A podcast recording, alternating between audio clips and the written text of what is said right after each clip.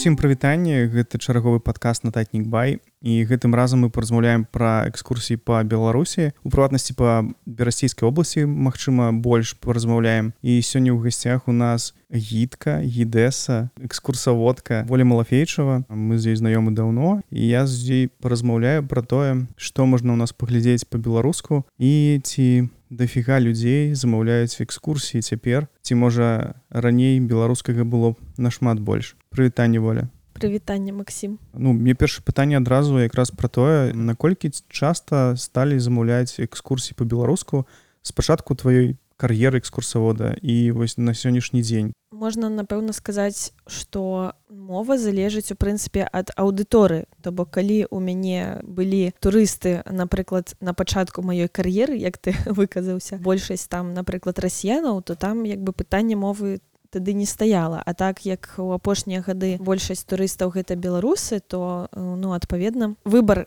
тых хто замаўляе экскурсію але па змоўчанні для беларусаў я прапановую па-беларуску ты ведаеш што я соседкі таксама веду по-беларуску і таму я думаю что людзі которые выбіраюць маю старонку і у мяне замаўляюць экскурсію яны ўжо бачаць что я прапаную свае паслугі по-беларуску таму яны як бы падрыхтаваныя до того что яны пачуюць беларускую мову. Кажуць что баяцца что не зразумеюць гэта прыходзіць там сям'я з дзецьмі баяцца что дзеці там не будуць разумець. Ну я кажуць як бы хто плаціць як бы той і замаўляе музыку. Не ну калі ты замаўляешь экскурсію ты можешь выбраць одну з чатырох моваў на якіх я прапаную экскурсію. Таму гэта можа быць расійская но mm -hmm. большасць у мяне зараз экскурсій по-беларуску по-беларуску тому что ўсё ж большасць людзей цяпер беларусы. Так. Быў коронавірус восьось і таму беларусы пачалі самі больш по беларусі гэта... гэта праўда ці гэта міф? Тому что нам про гэта кажуць часта ці усе чытаю про такое. Але я не ведаю мне падаецца что гэта ўсё ж з большых міф. Просто беларусы беларускія экскурсаводы яны просто акрамя беларусаў нікога не бачыць такі о беларусы поехали дык нікуды яны не поехали столькі так гэта тэндэнцыя ўсіх краінаў праз пандэмію зачыніліся унутраныя межы кожных краін. Я ну, размаўляла так і з прадстаўнікамі там іншых краін і ўнутраны турызм пачаў развівацца просто лагічна таму што людзі не змаглі больш нікуды паехаць а яны хочуць куды-нибудь паехаць калі ў іх адпачынак. І тады яны пачынаюць шукаць што ёсць там у нашай краіне напрыклад. Таму сапраўды тое ж самае тычыцца і беларусаў. Яны сталі калісіць унутры беларусі і сталі гугліць что там ёсць такога. Ну самое просто яны напэўна загуглілі там спачатку мірня свіж потым можа такія о что паглядзець у нейкіх абласных цэнтрах ну калі мы кажам там пра менчукоў загуглілі что самы прыгожы там горад берасця гародня то таксама такая неблагая. Ну вось так і ездзяць калі казаць пра расейцаў якія прыязджалі раней і сёння пра беларусаў якія шмат ездзяць по беларусі Мачыма яшчэ палякі таксама прыязджалі і цяпер таксама без візлі іх зрабілі. Ці ёсць адрозненні вось калі так казаць пра міныта пра людзей? Ну мне канешне прасцей за ўсё працаваць з беларусамі. Я адчуваю сябе комфортна тому что мы з імі на адной хвалі канешне ну кожная краіна яна ну як бы з усёй там напрыклад нашай тысячагадовай гісторыі хоча выдзеліць менавіта гэты перыяд который там звязаны з імі. Ну гэта не знаешь что я буду ім толькі про гэты перыяд расказваць то есть я рассказываю як бы як яно ёсць подкрэсліваю что мы вось Беларусь якія у нас напрыклад там адметныя рысы. А ці шмат людзей якія замаўляюць яны самі размаўляюць по-беларуску ці ўсё ж яны хочуць по-беларуску пачуць мову паглядзець берасці але самі ўсё ж размаўляюць тобой па-расейску. Ці ёсць беларусы беларускамоўны большасць тых хто вось так выбачаецца як бы ой, выбачайце я буду с вами говорить на русском але мне бы хацелася паслухаць вас на беларускай мове я кажу добра я вас разумею вы мяне разумееце ўсё можем працягваць у таких сітуацыях маё асабліва любимае калі так кажуць зноў-таки пра дзяцей там школьнага ўзросту напрыклад бацькі кажуць мы як бы разумеем так усё нормально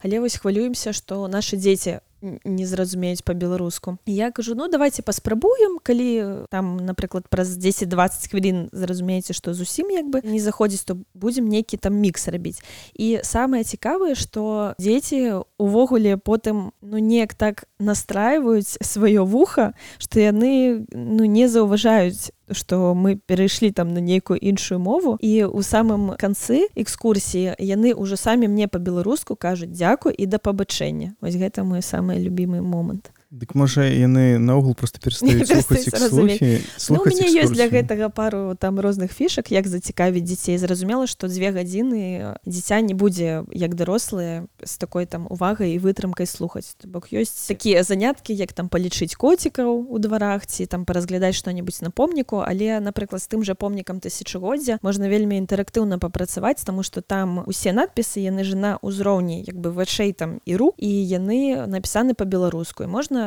там сказаць вось знайдзі там імя гэтага князя які тут калі ты ў канцы ўжо чуеш дзякуй да пабачэння разумееш што вось ужо ну можа чалавек не зусім не ведае беларускую мову як яго бацькі хваляваліся. Але бывае такое што і беларускамоўныя беларусы трапляюцца тады ну гэта прям счастье. Самая самая лёгкая экскурсія Таму что я разумею что некаторыя людзі ім хочацца папрактыкавацца у беларускай мове але напрыклад няма з кім яны напрыклад спрабуюць там соцсеткі таксама весці дзесьці адказваць але вось у жывой размове яны кажуць вось у нас там няма таких сяброўскім паразмаўляць і моя экскурсія она тады становіцца вось таким месцам дзе можна папрактыкавацца я таксама так і кажу калі ой мы там боимся что можа не вельмі я кажу ну так якраз раз можем практыкавацца кажу я памылки не выпраўляю мы з вами просто вось у жывой размове ты кажаш про вось беларусаў я запытаўся а цяпер скажи мне ці з'яўляецца ўсё больш і больш экскурсаводу якія ведуць экскурсіі по-беларуску ці ўсё ж гэта такая ніша якая вельмі марудна запаўняецца і магчыма новых экскурсоводу вельмі мала я не ведаю. Ну у берасці акрамя мяне яшчэ одна моя калега і добрая знаёмая вядзе по-беларуску калі так бывае что ну на пэўны там дзень і час у мяне запытваюць але у мяне не атрымліваецца то я хутчэй накірую да яе. У менску ведаю даволі ну шмат ну як шмат не шмат ну 5 дакладна скажем так з тых экскурсаводаў маладых э, которых я ведаю усе спакойна пераключаюцца паміж расійскай і беларускай мовамі тому что ну я гэта бачу і па соцсеткам і бачу па нейкіх таких кавалках з іх экскурсій і гэта канешне ну вельмі прыемна. Я лічу что ну, так і павінна быць у экскурсаводаў что ты можаш ну лёгка пераключацца на любую мову. То бок гэта твой дадатковы бонус калі ты можаш яшчэ правесці по-беларуску а ў мяне просто так атрымалася что якраз ну можна сказать нейкі там росквіт дзейнасці тому что я і раней праводзіла по-беларуску але раней гэта не было як бы так папулярна а апошнія два гады ну наадварот людзі шукаюць нейкія месцы дзе можна выкарыстоўваць беларускую мову паслухаць беларускую мову і экскурсія як бы адзін з таких пункцікаў. І тут такая раз і я. Я ведаю что ты возіш зборныя экскурсіі і туды збіраецца насамрэч дастаткова много людзей бачу афішы у нейкіх там нстаграмах А што ты вазіла там па месцах і беларускіх там паэтаў ці таксама карыстаецца такой папулярнасцю так нават прыходзіцца некаторым адмаўляць гэта таксама адзін з запытаў аўдыторыі зараз на які я магу вось адказаць менавіта такімі маршрутамі тому что у людзей акрамя жадання больш вывучаць беларускую мову ёсць жаданне больш вывучаць сваю гісторыю тому что ну не кожны Масім вучыўся на гістфаку як ты і таму многія людзі шчыра кажучы маюць прабелы у гісторыі хочацца даведацца як яно было з пункту гледжання беларусаў. І оказывается что у нас ёсць музеі усіх гэтых гістарычных асобаў дзесьці распрацаваныя маршруты дзесьці можна ну знайсці яшчэ цікавыя кропкі звязаныя з гэтымі асобамі праз вось такія вандроўкі я лічу что ну, я сама пашыраю свае веды пра некаторыя гістарычныя перыяды і могу сказаць что пасля таких вось вандровак тэматычных неаднойчы ўжо чула что казалі вось мне захацелася прачытаць нейкі твор міцкевіча ну вось гэта ўжо я лічу нейкі такі эфект а далей вядома что гэта ўжо як бы самаадукацыя некаторыя могуць нават запытаць якую мне там кніжку пачытаць по гэтай тэме і што ты яшчэ займаешься асветай так?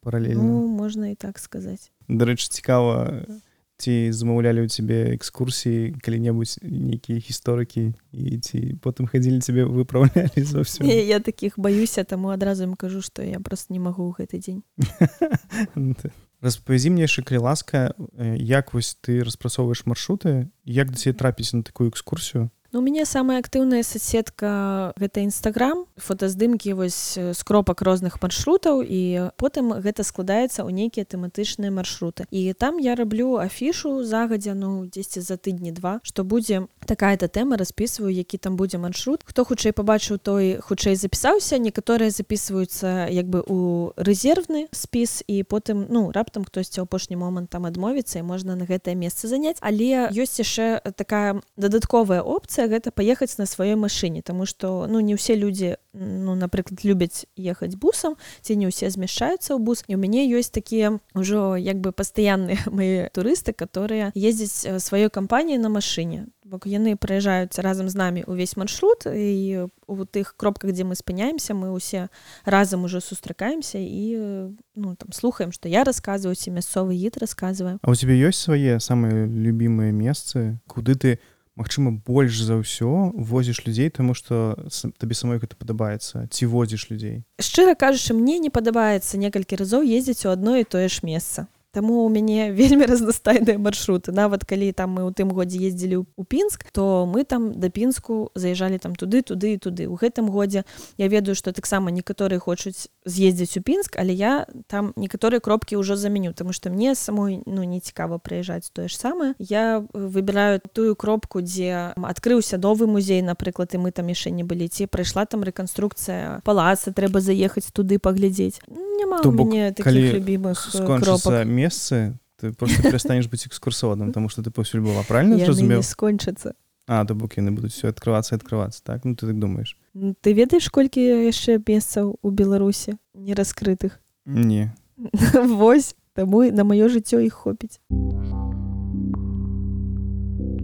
часам кажуць што людзі спачатку ездзяць у розны мір не свіж а ўжо потым цікавяцца ўсім астатнім. То бок спачатку для іх дастаткова гэтых замкаў ну цяпер уже можна дадаць туды косаўскі палац Мачыма ружанскі замак потым ужо пачынаюць цікавіць таксама глыбей і глыбей. І потым ужо пачынаюць цікавіцца там рознымі вёскамі закінутымі ці такімі маленькімі музеямі. Як людзі пачынаюць цікавіцца беларусю што ён табе кажуць калі з тобой ездзяць ну раней у асноўны былі такія групы дзе ўжо сфармаваны як бы аўтобус гэта там не нейкі калектыў карпаратыўная група тады да былі вось такія нават і для мяне гэта былі першыя маршруты напрыклад там вось мір не свіж ружаны косава то бок экскурсоды таксама з гэтага пачынаюць так? Так гэта такое суправаджэнне групы тому что на кожным аб'екце ўжо гэта як музей там палац ёсць ужо свой экскурсавод гэта ну можна сказаць нават крыху іншая праца. Тыя людзі которые на зборнай экскурсіі да мяне записываются ну то там ужо крышку вось іншыя аб'екты у мяне канешне яшчэ ну там не самыя такія экзатычныя экскурсіі тому что мне распавядалі что под менскам там ёсць экскурсіі калі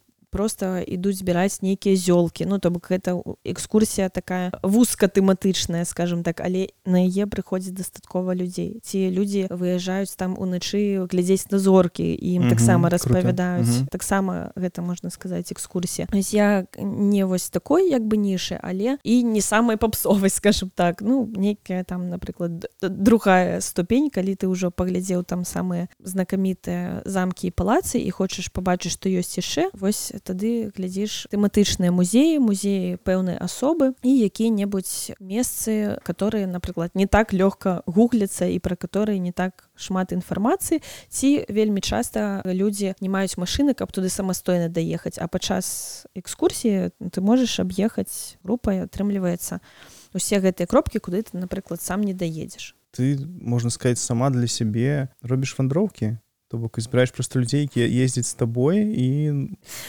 мяне раскрылі дзелішся з імі тым ну чым бы хацела сама ну што сама хочаш паглядзець кажуць што ў чалавека у плане нейкай там справы лепш за ўсё атрымліваецца тое што яму самому падабаецца гэта тое што падабаецца мне і аказваецца гэта падабаецца не толькі мне і вось атрымалася што можна такім чынам цікавасць ператварыць у працу неяк так можа быць сказаць Таму што ну ўсё роўна гэта ж не тое што вот мы просто едзем там разам і радуемся за як бы радасцю стаіць падрыхтоўка гэта ж трэба гэты маршрут там ну прыдумаць якія кропкі потым пралічыць колькі часу гэта займае замовіць дзе трэба экскурсіі падумаць дзе зрабіць абед там таксама замовіць замовіць транспарт часам замовіць начлег потым ну пастаянна камунікаваць з групай з кожным там спісывацца удакладняць некаторыя некаторыя дэталі гэта насамрэч не так лёгкая як здаецца і вось калі ты ўжо едзеш у вандроўцы ўсё роўна я напрыклад не расслабляюся же так як турысты тому что я там сачу за таймінгам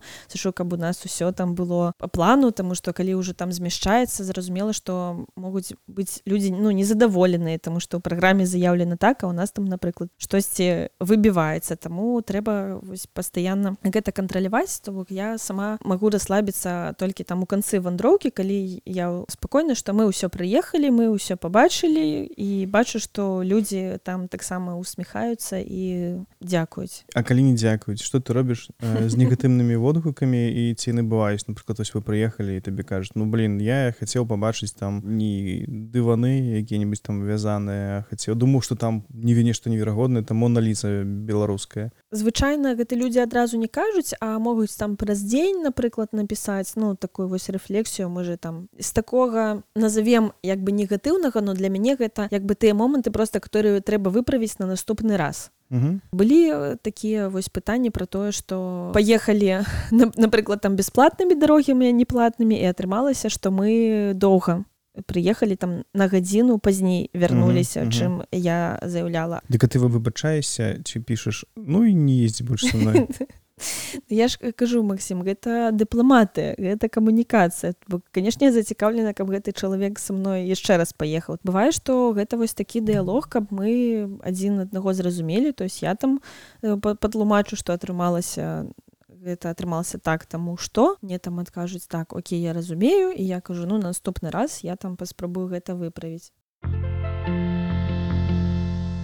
за апошнія гады ці стала больш цікавых месцаў у беларусі ці ўсё ж з'яўляюцца гэты новыя месцы нейкі магчыма прыватныя музеі Магчыма я не ведаю пра некаторыя новыя месцы яны просто становяцца новымі тому что я пра іх напрыклад даведалася а адкрыліся яны там не зараз а 5 гадоў таму напрыклад з новага гэта толькі калі там рэканструкцыя палаца скончылася Мгм, там 10 гадоў яны ішла мы не маглі трапіць у косаўскі палац унутр цяпер мы туды зайшлі Ну, вось мы зайшлі один раз і больш мы туды не хочам заходзіць я пытала меркаванне ва ўсёй групы усе пабылі там 5 хвіліны і сказалі что звонку прыгожа а ўнутр можна і не хадзіць без душы у гэтым плане канешне самы любімы у нас месца гэта скокі сядзіба немцевічу у плане вось таких музеяў унутры которые зроблены там інтэр'ерах і так далей тому что там можна ўсё э, там можна ўсё ну там можна пасядзець на гэтых прадметах можна там да іх дакрануцца можна паставіць музыку нейкую як мне нядаўна таксама ў каментары напісалі прыязджалі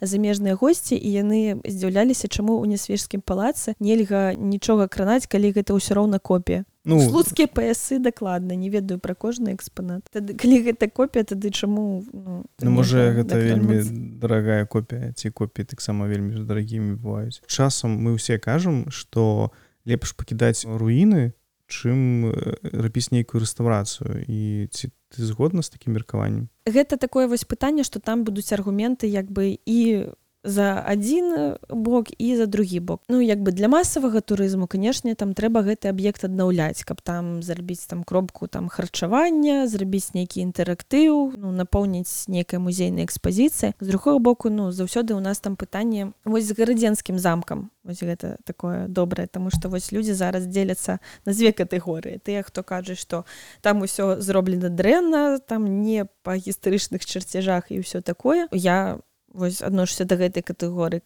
которым падабаецца тому что я памятаю як раней там выглядаў стары замак на яго было глядзець нецікава і ўнутр заходзіць нават страшна. А зараз ён выглядае прывабна у яго хочацца зайсці. Ну калі заходзіш там таксама штосьці можа спадабацца штосьці не спадабацца але ты ўсё роўна як бы гэты аб'ект наведваеш напрыклад ты ну эканамічна гэты аб'ект ужо пачынае зарабляць. А калі ён стаіць руінай то ён нічога не зарабляе акрамя там нейкіх тэматычных фотасесій бясплатных у сэнсе. Ну просто да яго паедуць там людзі вось просто сфоткацца ў гэтых руінах і больш ні за чым туды не прыедуць. А як ты адносішся да гэтых музеяў якія пачынаюць рабіць сучасныя у нас есть літоўка про якую мы таксама казалі некалі цяпер таксама з'яўляецца новы музей Я думаю ты бачыла на жаль я не могу згадаць назву там таксама нейкія ўжо фігуры з'яўляюцца в інстаграме і, запрашаюць да сябе як ты да такога ну, можна яшчэ княства сула такое ну пра которое сама да, кажуць так але спрачаюцца часта гэта дадае разнастайнасці калі ў нас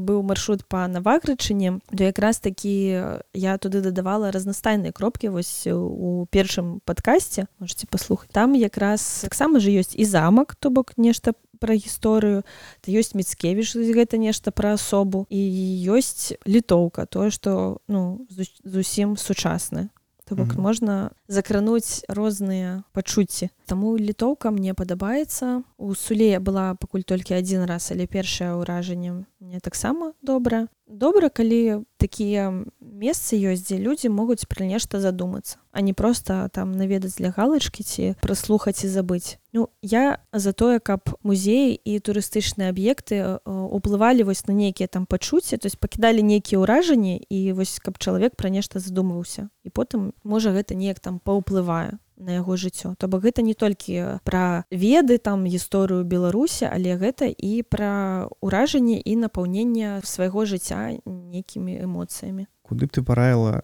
людзям паехаць калі казаць пра берасцейшну ты тому что сама з берасцейшаны ці варта браць экскурсавода? Вось ці лепш ўсё ж ездзіць самому і вось калі табе цікава то вывучаць. Вось тому что экскурсот табе пушы можа перашкаджае вывучаць тебе спрашчае задачу. Ну вось калі пра такія кажу там сядзібы да то вось скокі я уже называла. Ну так, так добра не лічыцца ўжо ўжо называла так. музей. З гарадоў я заўсёды раю пінск ну берасці ўжо ну не лічым берасці так, так, так. сабой угу. пінск тому что ну для мяне гэта такая міні-гародня горад у якім можна крышку зразумець як выглядалі сярэднявечныя гарады беларусі ну, прынамсі у цэнтры горада угу. у гэтым плане угу там і рака і сярэднявечны касцёл і э, забудова па вуліцах трылінка моя любимая. Я ну канешне ёсць альманскія балоты але я просто там ні разу не была таму я не магу як вы так казаць что едце туды. Гэта таксама ў маім як бы віш лісце что я хочу даведаць ельня далекавата аль альманы вось можна было б.